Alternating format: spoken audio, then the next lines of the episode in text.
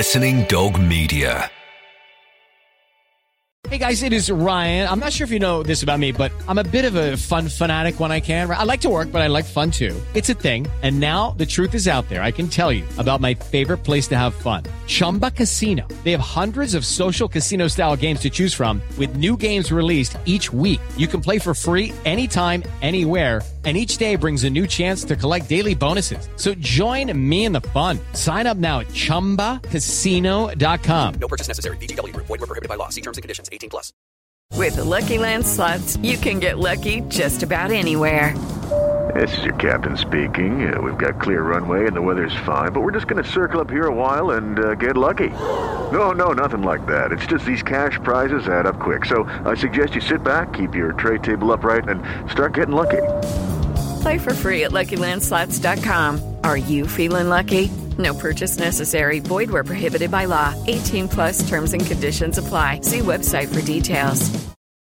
Lucky Land Casino asking people what's the weirdest place you've gotten lucky? Lucky? In line at the deli, I guess? Aha, in my dentist's office.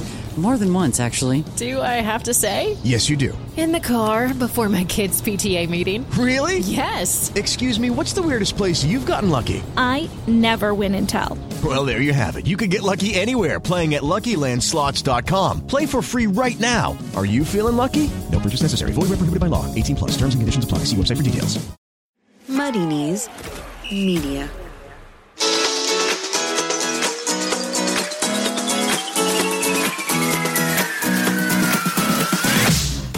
Hello and welcome to the Offside Rule. Kait Borsay with you here, and a jolly good day to you too. Alongside me, well, she's zooming with managers, players, and virtually jetting off from her sofa around the country uh, to cover seemingly nearly every match. It's busy Lynsey Hooper. Hi, Linz. Zoom is the key word there. I should have shares in that place. you really should. And uh, oh, it's so good seeing her back on our Sky Sports news screens. She's settled in, she's rocking and rolling. It's Hayley McMummy Queen. Ah, oh, thank you. Thank and you. looking amazing, Hayley. Oh, Post baby and everything. Wow. Yeah, so like, we I'm should loving tell- the outfits. Yeah, we should we should tell our listeners if you've not been keeping up with us during lockdown, Hayley, you started sort of a bit of an exercise regime, didn't yeah, you, during well, the lockdown? Thing is, I didn't realise everyone on earth would be doing the very same thing. I thought, oh, I'm going to do something a bit different here. I'm going to set myself a challenge and give myself something to do in lockdown when there was hardly anything to do apart from get out and get some fresh air. When we had that lovely summer, do you remember the summer that we had that we're hoping comes back again? And um, we, me and my other half decided to do like a push your limits challenge. So I'm not somebody who frequents the gym an awful lot. I go occasionally, but I go just more for the enjoyment of it as opposed to pushing myself and setting myself targets. But I'm like, I work in sport. I really should be a little bit more sporty. And I've had a baby and I needed to lose some baby weight and just kind of get healthy, really, because I'm absolutely knackered. All I want to do is eat cake, chocolates, crisps, and biscuits. Especially you. when you, especially when you're breastfeeding at first, because you, you you're just exhausted. You just want to And eat. I'm not even breastfeeding. Yeah. and Just um, before we recorded this, I had a Tunnock's tea cake. Oh, I Oh. love them. Oh, Lovely. yes. Bite the top off. Or you knock it on the table, don't you, with the tin foil? Take that off. It's like how to Slurp eat all a the marshmallow. egg. Yep, and then just crunch away on the biscuit at the end, and then look in the mirror 20 minutes later, and you've still got white I'm not gonna marshmallow around the bit. edge. Yep, there you go. But yeah, I just thought, you know what, I'm going to set myself a little challenge with my other half, and we really did push ourselves every couple of days. And without kind of trying too hard, I have lost nearly five stone. That's Granted. I put on just over four stone having a baby, but I didn't really care about the weight. It was only they made me get on the scales the day before I had her, so I knew exactly how much I weighed.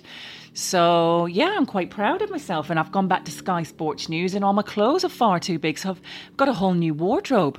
Which is a great way to secure a new wardrobe, I have to say. I Linz, I know you've been playing or had been playing a bit of tennis until injury curtailed your burgeoning tennis career. Yeah. Um, anything else that you, I, I mean, I suppose you've not had much time apart from exercising your hands on that start Zoom call button, right? I'm very good as well at typing now. I've got really Good. quick with all the transcribes I have to do.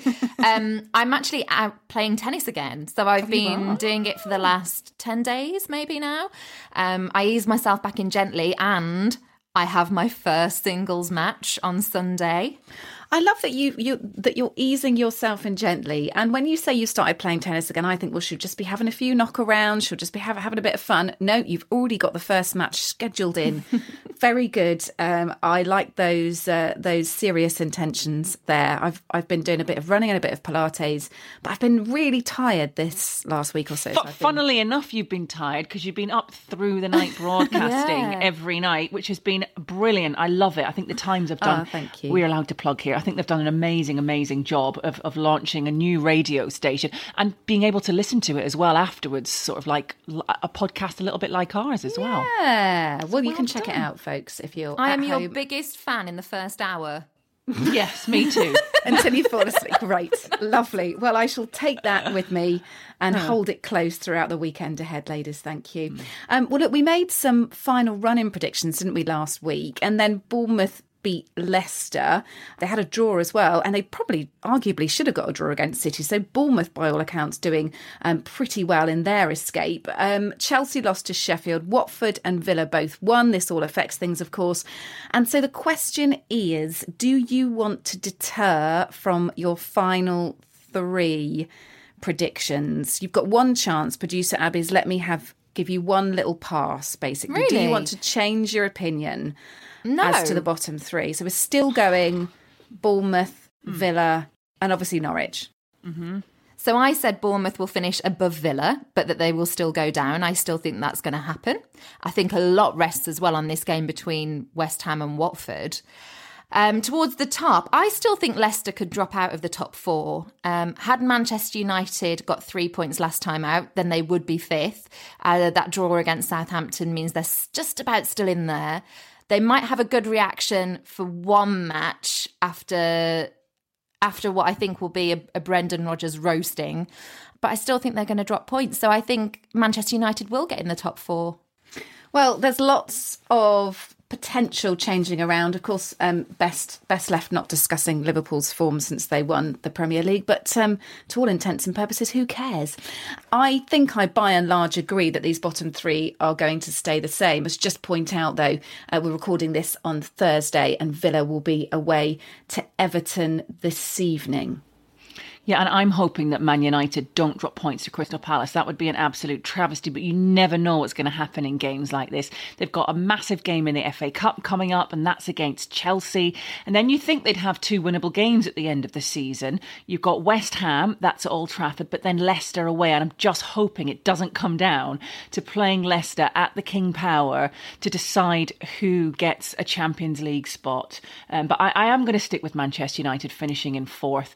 I just can't stress how important it is to the club. I think if Leicester get there, it'll just be a little bit of an added bonus. For Man United, it's something that has to happen. I must issue a correction as well from last week's predictions in the podcast because I got all confused. I did say Man United were going to play Chelsea still, and of course I meant Leicester, and they're playing Chelsea in the FA Cup. So um, I did get that wrong last week. if you're listening to this, um, best wishes. I do hope that you're keeping up with us as we as we run through all the ramifications. I, I am going to leave it there in case anyone else has steam coming out their ears. But of course, we will be revisiting this. Um, we're with you all the way through until the end of the month on this show. So lap it out whilst you can.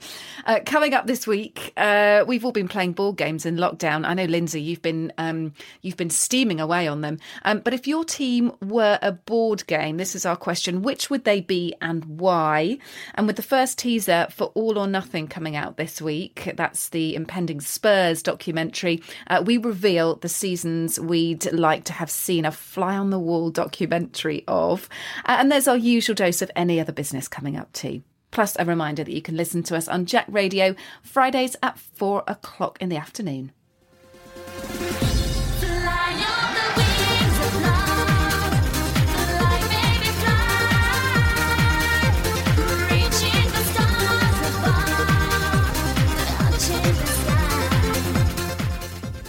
Okay, well, topic one is called Flying the Canaries Nest. Oh, it's one down, and two to go after Norwich's sad relegation to the Championship was confirmed. They lost 4 0 to West Ham, and that sealed their fate. And if our predictions from last week are to come true, then we've, as we've said, Bournemouth and Aston Villa uh, could join them in the second division of football. What I want to know, though, let's try and look. Well, I was going to say at the positives, but it's not positive. It's not a positive for these teams. But who could exercise a rescue plan away from those sides? So, could any Canaries, Cherries, or Villains still find themselves kicking a Premier League football next season? Beyond, of course, Jack Grealish, who we fully expect to be snapped up by a Premier League team. That one's obvious. Uh, so, question marks then as to who else might join him from the current bottom three teams as we record Norwich, Bournemouth, and Aston Villa. Lynsey.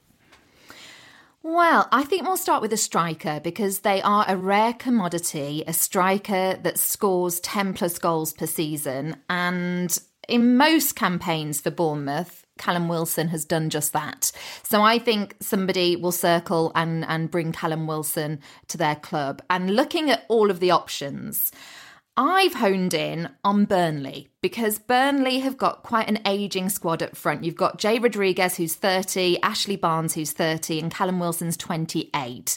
So I think you could get a couple more seasons, bring him in to Turf Moor, and it's a fresh looking front three or front two, depending, you know, with, with Wood and Vydra. Uh, by the way, they'd all be 28 as well, they'd be the same age. Oh, nice. A nice bit of synchronicity there. I've picked out Norwich's Todd Cantwell, midfielder, 22. In fact, a lot of the players I've picked out are are young and for that reason full of potential, perhaps haven't realised everything um, with their current club, him being at Norwich. Six goals and two assists for this season um, so far as I have it. It's not amazing, but I think what's exciting about Cantwell is his versatility. Number one, his work ethic. He's got good technique as well. So I think in terms of going to another club, it's the it's the sort of appeal of being quite a broad footballer, well rounded. Liverpool have been linked to him, but I'm sure other clubs will be as well. I guess the the sense from Liverpool's side would be with Lallana and Shaqiri likely to go, they're going to be in need of reinforcements in that particular area. So for me, Todd Cantwell, young player, and I think he could be really useful. Let's not too rule out Crystal Palace. They've got a a really aging team. I think, in fact, they've you know fielded the oldest team in the Premier League on a few occasions this season. So, in terms of some of these young players, Crystal Palace is a good place to think about them going if they are useful and fairly developed already. I would say. Well, I remember when John McGinn made his way down to England, was gutted to see him leave Scottish football, but he was destined for big things as well. Uh, it's nice as well to see that big names in Scotland make their way down to England and absolutely cut it, which is exactly what he did. He's full of energy, his work rate is second to none, plays so well with Grealish, and obviously if that partnership is kind of uh, broken down, you just wonder how he's going to feel about staying at Aston Villa. He's only 25, he's a proven goal scorer. It's mainly his work rate which is second to none that I I have him down for as being um, a player that quite a few clubs, I'm sure, will try and snatch. I think his price will have gone down the tiniest little bit as well. He, of course, mm. suffered a really bad injury. I think it was a fractured ankle. He was out for a considerable amount of time, and he hasn't quite managed to get back to the fitness and and. Um, that we saw of him before lockdown, but I think that's kind of no surprise. But it is good for him that this has happened because it's meant that he's got a few more games under his belt before potentially moving away from the club. You almost think as well, maybe he, he owes it to Villa for him not to leave, to try and stay at the club because they obviously helped him rehabilitate yeah. from his uh, uh, ankle.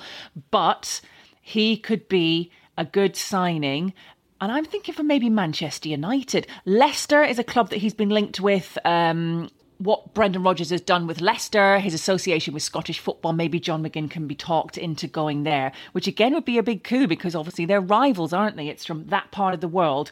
He would fit in, in my opinion, very well in Newcastle. I think Newcastle wouldn't be too bad a move, but goodness knows what's happening up there at the moment with, with the club and everything that's um, going on with owners and how much money they're going to have. I could see him fitting into Manchester United quite easily, but if he wants regular football, and he wants to go somewhere and sign a long term deal at just the, the tender age of 25, Leicester City it is for me. Yeah. My next one is Emiliano Buendia from Norwich, who I have mentioned on the podcast before. He caught my eye earlier in the season. I think this this Argentinian player has got so much potential, and with the right coach bringing out his talent, I think he could be unstoppable. That's how good I think he is in this Norwich team, and he's only 23. And because I think he's so good, you know, get lost Atletico Madrid. Apparently, they're Mm. interested. Get lost Leeds. They're quite keen as well. Bring in Wolves. Uh, everyone knows I'm a Oh. Wolves fan.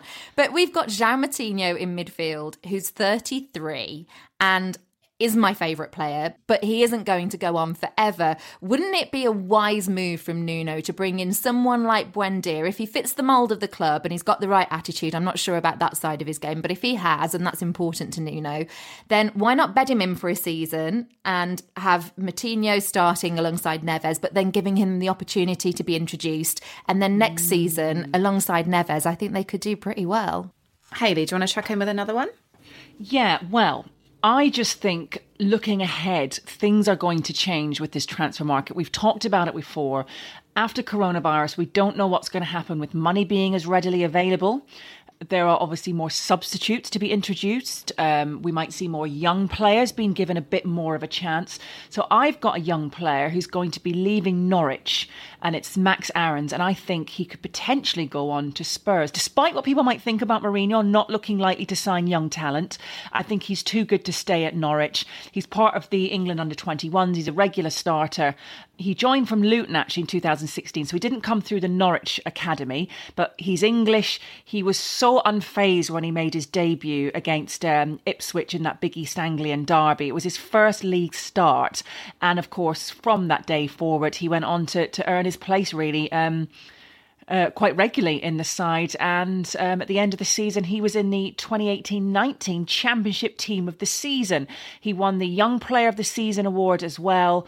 And he did fend off Harry Wilson and James Justin, called up to the England under 21s for the first time in August just last year. So I think he's one for the future of English football.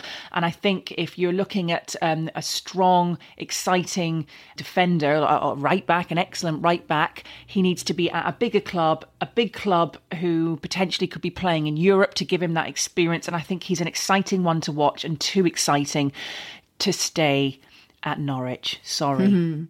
I picked out Lloyd Kelly of Bournemouth. Now, this is me on both sides of the fence, really. He's 21, he's young. Of course, he's had so many injury problems this season, which he said has actually developed his mental game and his resilience. He's had to put up with a lot. And of course, he's been surrounded by some of the best backroom staff in the game in terms of the type of level of recovery and um, coming back from injury that he's had, whether that's, you know, physically or mentally.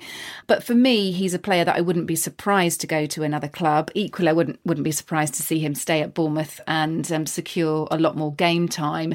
Um, he did come back. You know, he had, had that 13 month wait to make his Premier League debut. Um, he did so against Wolves in June, and he's played fairly consistently since then. Signed from Bristol City for 13 million last summer. He's an England under 21 player, but he has been lauded by Eddie Howe for his maturity and thinks that the defender has good leadership capabilities as well. Of course, he can play at left back or centre back. So, in terms of being developed at a Premier League side, I could totally see Lloyd Kelly fitting in. I'd highlighted possibly Everton for him to go to, but really, I think it's just it's just important for him that if he's to be, to be the player that people expect him to be, he's surrounded by that kind of top level support at all times. Well, there we go. That rounds that up. Uh, the transfer window will be open from 27th of July to the 5th of October. That's been confirmed this week. And there's a bonus domestic window until the 16th of October. So we'll wait and see what happens. Up next, though, oh, we've been teased by Amazon.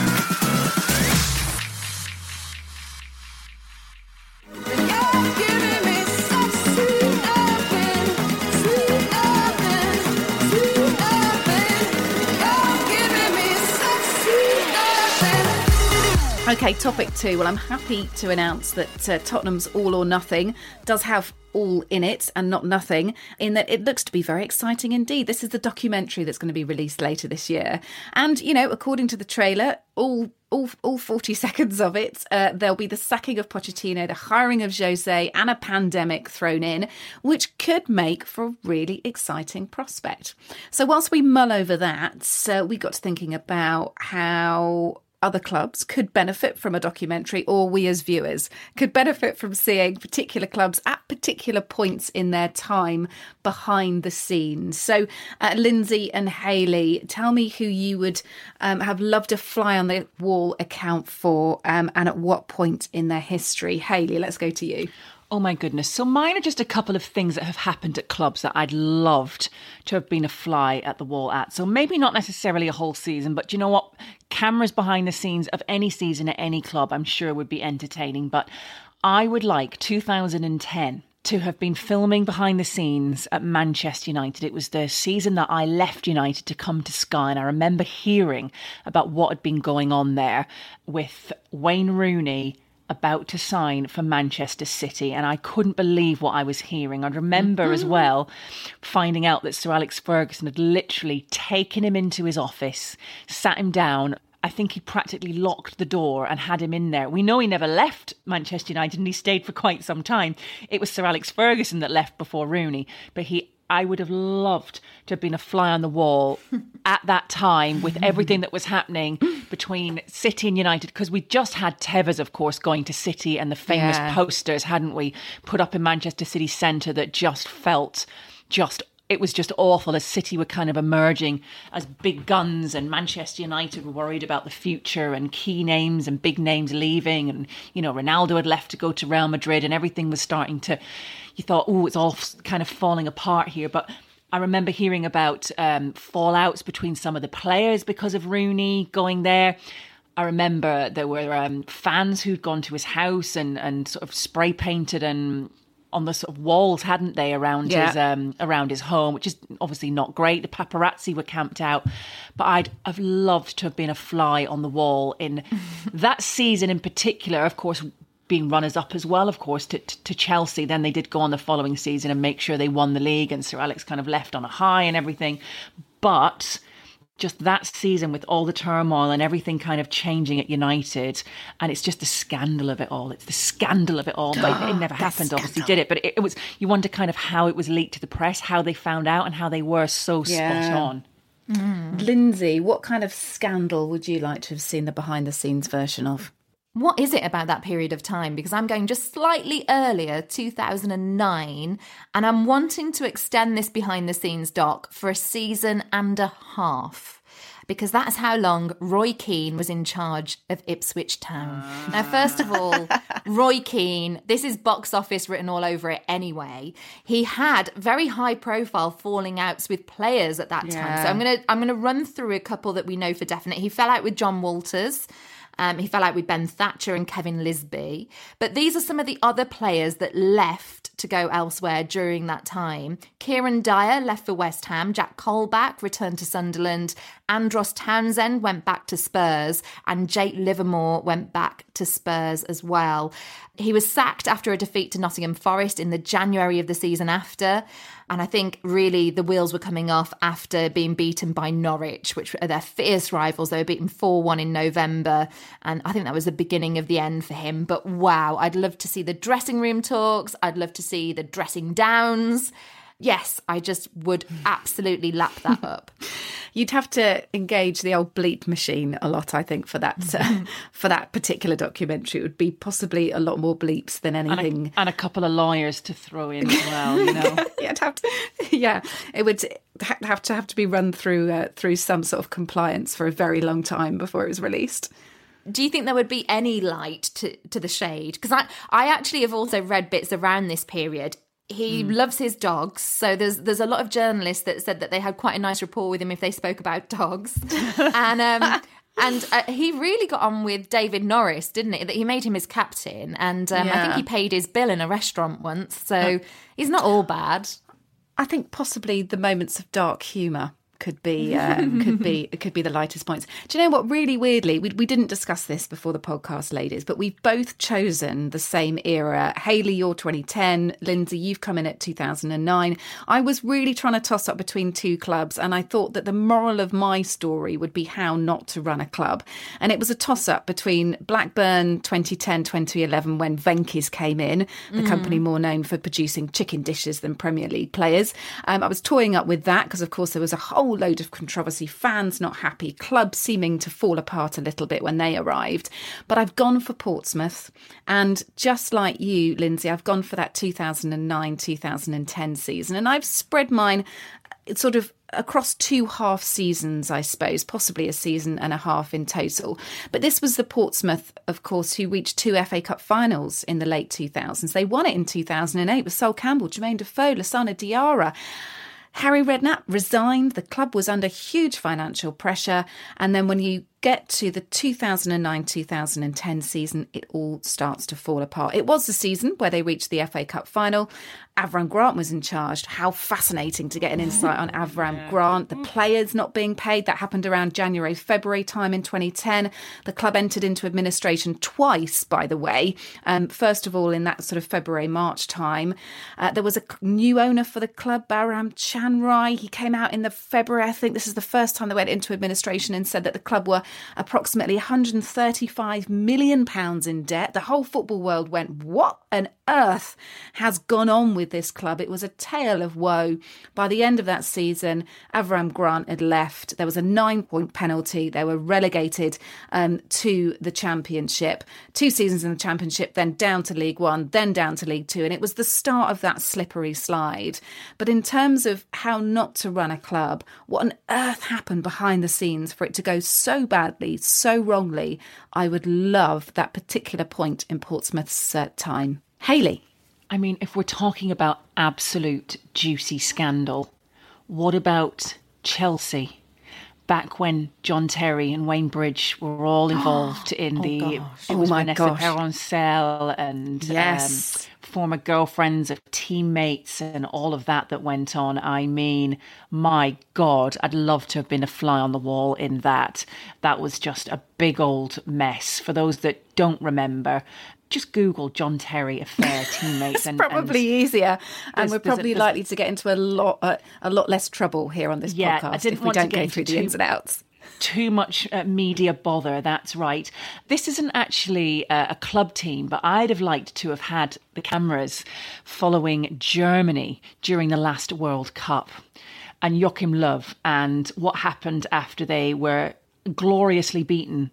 Uh, in that famous game against South Korea, and, and apparently there was deadly silence in the dressing room, wasn't there, in Russia? They'd gone out of a World Cup, the first stage since 1938. Yes, they had a couple of um, big names who'd, who'd kind of retired or were on their way out. There was Captain Philipp Lahm, uh, Miroslav Klose as well. Per Mertesacker then uh, retired. There was Lahm's successor, Bastian Schweinsteiger. He followed suit in 2016. It was all change with the national team at that time, but losing to Mexico, losing to South Korea. And we at Sky actually managed to check in to the German national team hotel after they left it because we were struggling for somewhere to stay that was in close proximity to getting around the grounds because we were non rights holders.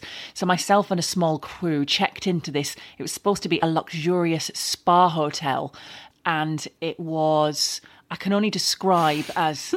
It was like the Fawlty Towers of luxury hotels.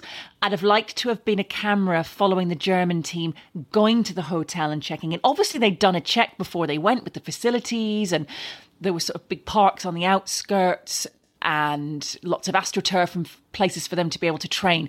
But the rooms were decorated sort of very 19, sort of late 70s style. The downstairs was definitely very 1980s. It was just, it was all a bit grim.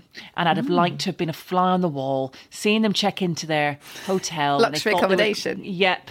And just following their tournament because it was it was an absolute disaster. And we'll we'll see how they pick up from there. Really, next World Cup. Well, um, some interesting suggestions there. It's a shame we can't go back in time, um, but we could, of course, see um, a lot more to come from these behind the scenes docs. We've got one from Chelsea to come as well, focusing on the women's side. So, hmm, all to look forward to. All right. Uh, well, All or Nothing is out in the autumn, and uh, Jose Mourinho behind the scenes should be well worth a watch. Uh, one more topic to go then. Anyone fancy a game?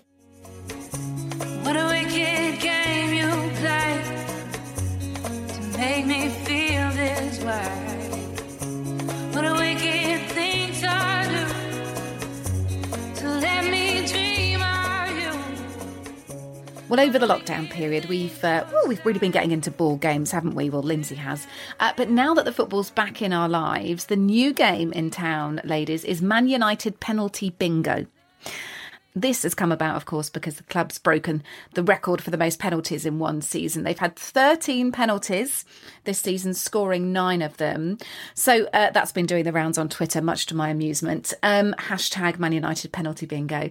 So some non Man United fans would suggest uh, that it's a bit of a guessing game when the next penalty will be given. Uh, we wouldn't dare comment on that. Uh, but the real question is if a Premier League team were a board game, what would they be, Lynsey? Well, it's a toss up, isn't it, for Monopoly? Whether if you go with the FFP ruling, um, then Oh, you'd say gotta maybe. Well, it's it's maybe Man United, isn't it? If you listen to Pep, because he says he couldn't afford Hmm. Maguire and he couldn't get Sanchez, so it could be Man United, or it could be Manchester City if you think there's something to that. Well, Monopoly I have down as Manchester City because they've got all that money, right? They're still trying to work their way around that board game to get back to the top of the table. But this week, they got the ultimate get out of jail, didn't they? Yes. Ooh, Yes. good tie-in. Yes. Good tie-in. See, see. I've gone for Snakes and Ladders and Birmingham City, being that they are the team that's been promoted to and relegated from the top division more times than any other English club. 12 ah. promotions, 12 relegations. Birmingham City are my Snakes and Ladders. I think snakes and ladders as well could also apply to streaky teams, teams that have good runs then fall off. Um, so maybe Leicester City or, or Man United, because that tends to happen under Ole Gunnar Solskjaer, mm. doesn't it? They could mm. maybe fit in there too. What about a good old game of Operation? Yeah, Oh, the little man, and you, you buzz Yeah. the way through his body. It's Arsenal. They're the most injured team at the moment. They've got Özil out, apparently, although he did tweet the other day that he's ready. Ready for what? We're not sure, but ready to come back, more than likely. Martinelli, Bernd Leno, Chambers, Maravilla. There's a long list of Arsenal injuries, and particularly since the lockdown as well. So they are definitely a game of operation. Rivaled only by Newcastle, who I, I I think I have a few more injuries for Newcastle than Arsenal, but they really? they I, I mean it obviously changes I'm daily, talking, doesn't it? I'm talking big names. I'm talking big well, names here. you Sean know. Longstaff, Andy Carroll, Alan Oh. Saint Maximin, you know. Uh, uh, but but anyway, Newcastle and Arsenal both fighting it out um, to be the game of operation. Saint-Maximin's back now, Kait, because I do FPL, so just letting you know. He's Ah, back okay. in, getting a few points. Very good, very good. I'm going to throw in Scrabble and I'm going to say that Brighton get this simply by having one player on their books, Jahanbakhsh. Because if you get that name in Scrabble, you are winning. Oh, oh, yeah. See, Scrabble, although they're not a British team, I've got Borussia Mönchengladbach because that's 23 letters, Lynsey. 23. But does that, I, I mean, Ali Retha, Jahanbakhsh, let's, we ought to work out who gets the most out of those mm. two. Borussia No, Mönchengladbach. I think, I or- think, I think you win. You win. We should give Tottenham Uno, shouldn't we? Because Jose Mourinho is the special Uno, the special one. Hungry Hippos I've got, and I'm Oh. I'm giving that to Sheffield United because what a season they've had, and they've shown it has mm. been about the team, mm. the team togetherness. That's how they've done it. They've been hungry every match. They're hungry for European football. Hungry Hippos. I've got, what about a game of Guess Who? I mean, this is Newcastle right now with their owner saga. It's like, who is going to take charge? It's gone from Amanda Staveley to Saudi billionaires to fans to goodness knows what. So that's that's one from me there for Newcastle. Well, here's one from producer Abby. He's better known for his skills on the football pitch, but it turns out that all this time, Axel Tuanzebe has a secret talent. The Manchester United defender has broken the world record for the fastest clearing of a hungry hippos board.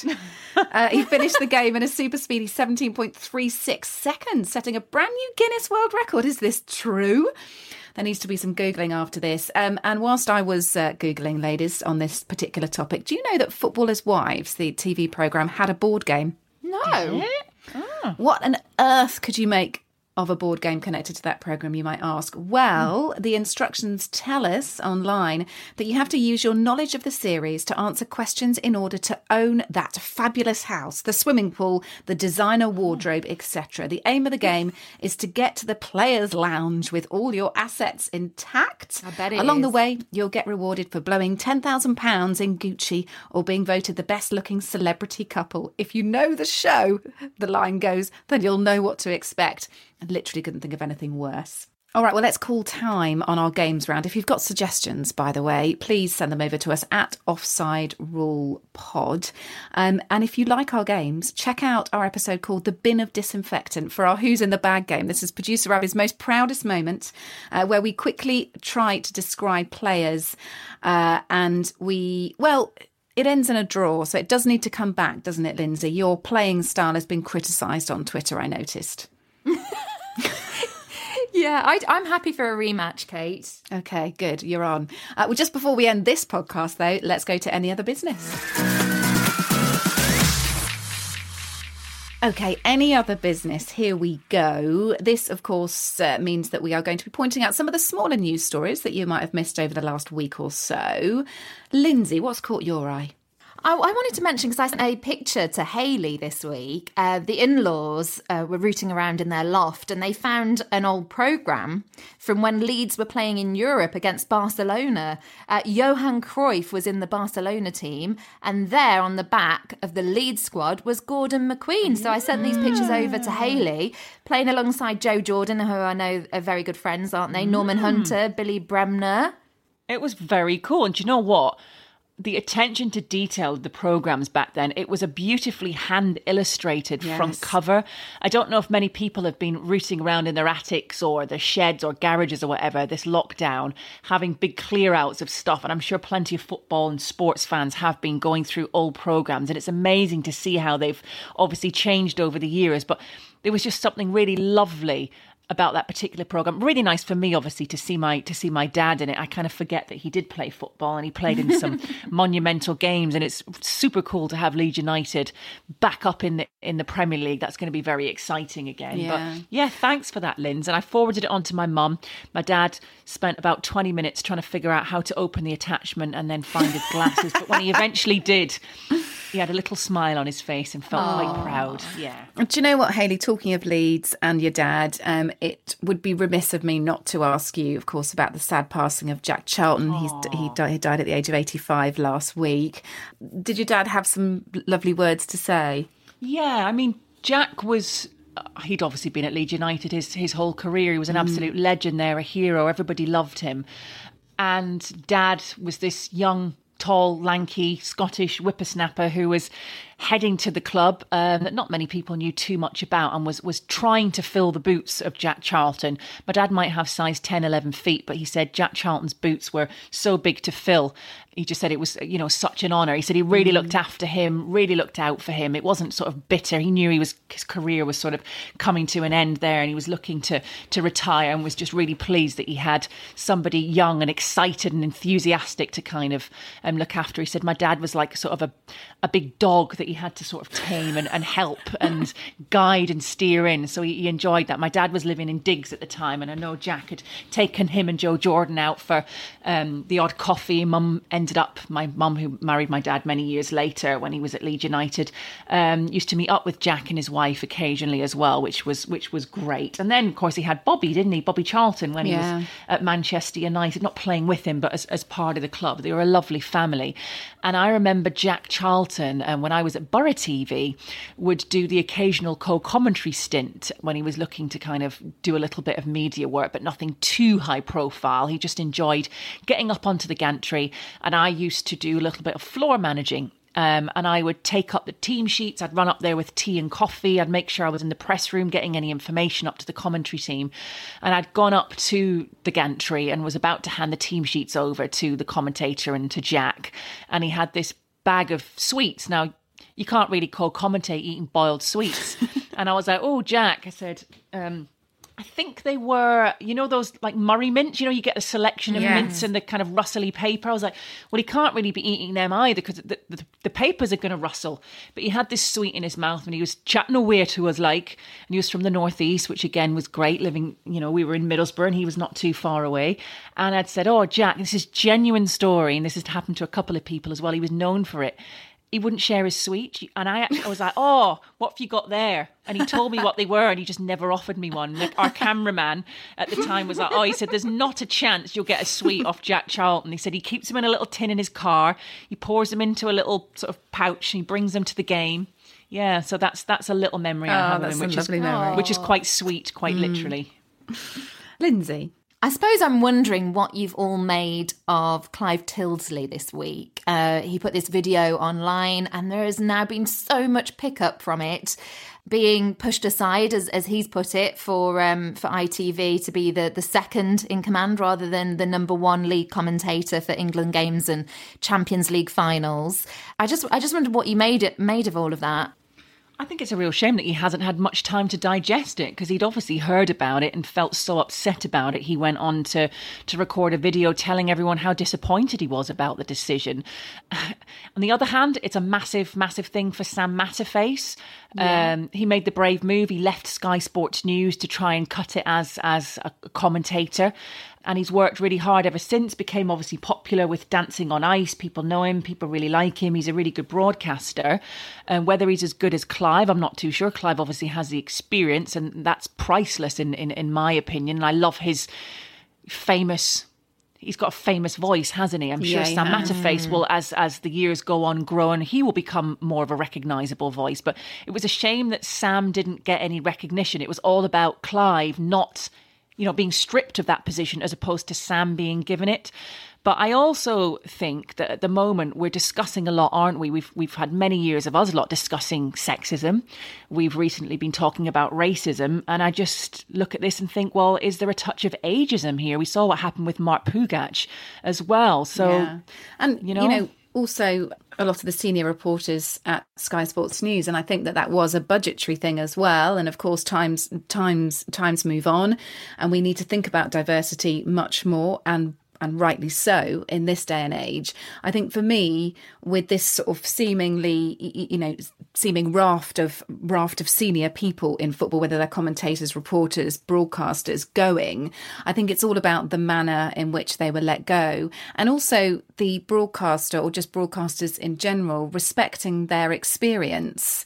Um, a job in football, for me, certainly has never been a job for life. We've all kind of brought up around that hustling, freelancing, etc. But I think for a lot of these guys, they have been with organisations, they have been attached to, to broadcasters for sometimes decades. And so, whereas we might be used to moving around, they're not. And I think you know, for me, it sort of really depends how they were told and also whether their experience, whether what they have picked up along the way can be shared with a younger generation in a, and respected too, in a positive way. I. It happened. It, you, you're so right there. I mean, it happened with Nick Collins, and I was absolutely shocked, gutted. Mm. You say it was obviously a budget thing. It was. They let go of quite a lot of people. It was the roles they let go. They say, as opposed to them, you know, it being sort of individuals. We had Phil Edwards, a, a wonderful senior rugby um, reporter, but Nick Collins being let go from Sky for me was just. I don't. I, I. I don't think any of us can still quite believe it now, and that was a couple of years ago. And he's been so loyal to Sky, um, and I think it does kind of change your mindset about how you feel. Not necessarily about Sky. I work there. I love it. I really respect my my bosses, but it does make you think. Okay, you know, if if they can just let go of Nick Collins, they can let go of anybody. And I I think it is a real shame that yes, we see managers come and go.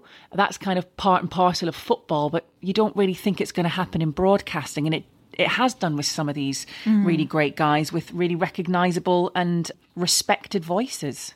I've worked with Clive recently with the Prime Video coverage for the Premier League, um, and he did a brilliant job there. He has got one of those iconic voices. And the last thing that I would say on that is I don't think this is going to be a commentator who's being sidelined completely or out of work. I think other broadcasters will come in and they will snap him up. So I think we'll still be hearing a lot from Clive.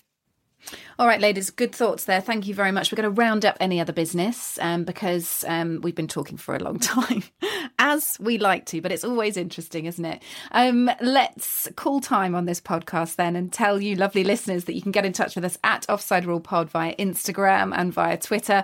Our website, offsiderulepodcast.com, fresh content going up nearly every day there. So do jump over and have a look at that. Um, don't forget, by the way, uh, we're now part of The Athletic. If you'd like a 30 day trial, not just to get your podcasts without adverts, but also to sample some of their brilliant writing, uh, head to theathletic.com forward slash offside to take advantage of a 30 day trial.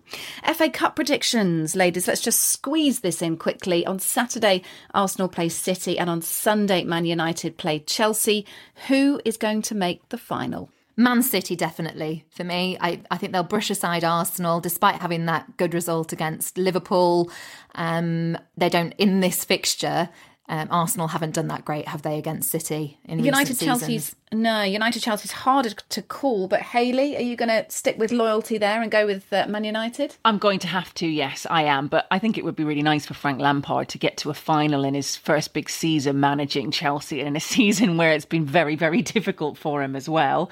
But United traditionally don't do very well against Chelsea. But here's hoping because of the FA Cup which is very hard to predict, that Manchester United might just get something out of this and have a big City United final with no. Well, fans. there you go. So we are going for an all Manchester final here on the show of the FA Cup. We'll wait and see what happens. For now, though, ladies, thank you very much. Enjoy your weeks, whatever they behold. And uh, listeners, we will speak to you again next week.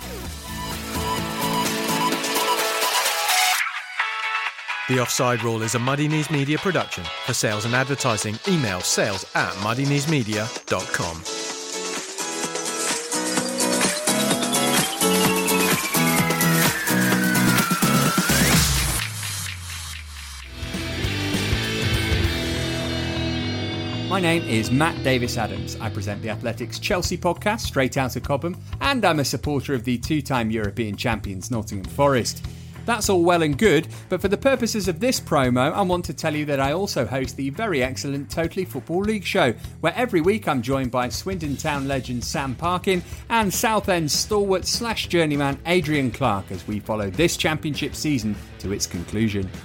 The Totally Football League show is now part of the Athletics network of podcasts, and if you're an Athletics subscriber, you can hear ad free versions of each episode on the Athletic app.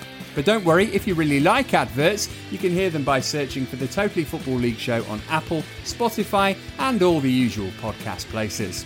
The Totally Football League show with me, Matt Davis Adams, because there's football outside the Premier League too, you know? Muddy Knees Media. Sports Social Podcast Network. Okay, round two. Name something that's not boring. A laundry? Ooh, a book club. Computer solitaire, huh? Ah, oh, sorry, we were looking for Chumba Casino. That's right. ChumbaCasino.com has over 100 casino style games. Join today and play for free for your chance to redeem some serious prizes. ChumbaCasino.com. No purchase necessary. Full prohibited by law. 18 plus terms and conditions apply. See website for details.